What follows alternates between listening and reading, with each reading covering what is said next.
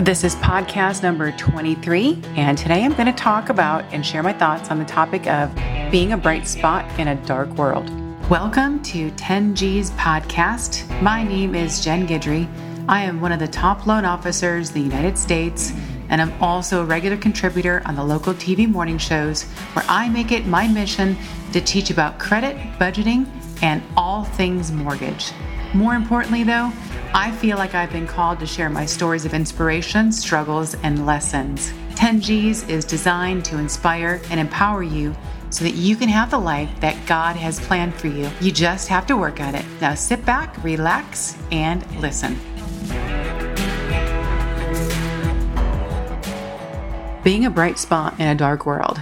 It doesn't take much, you know, just a simple act of love and kindness to be a bright spot in someone's day. Shakespeare, in all of his brilliance, came up with some really great stuff.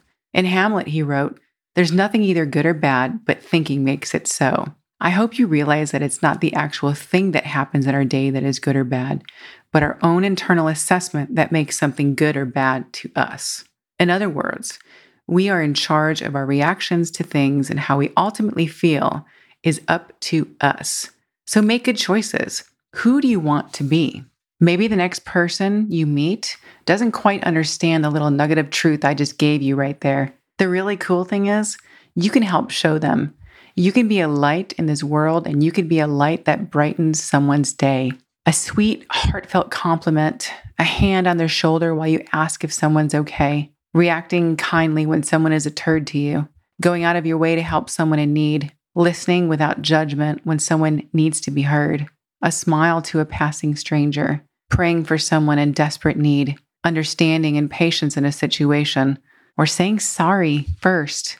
Understand that when most people, when they're not happy or when they're anxious, it's because they let the accumulation of the little things in their lives and their judgment of them make them so. So be a light. Go and make someone's day glow. You might change their life. And that is all I have for you today. This is Jen Guidry, and I thank you for listening. God bless and enjoy your day. You can always reach me by going to my website at salending.com. And also check out my blog at mortgagethoughts with a twist.com. God bless.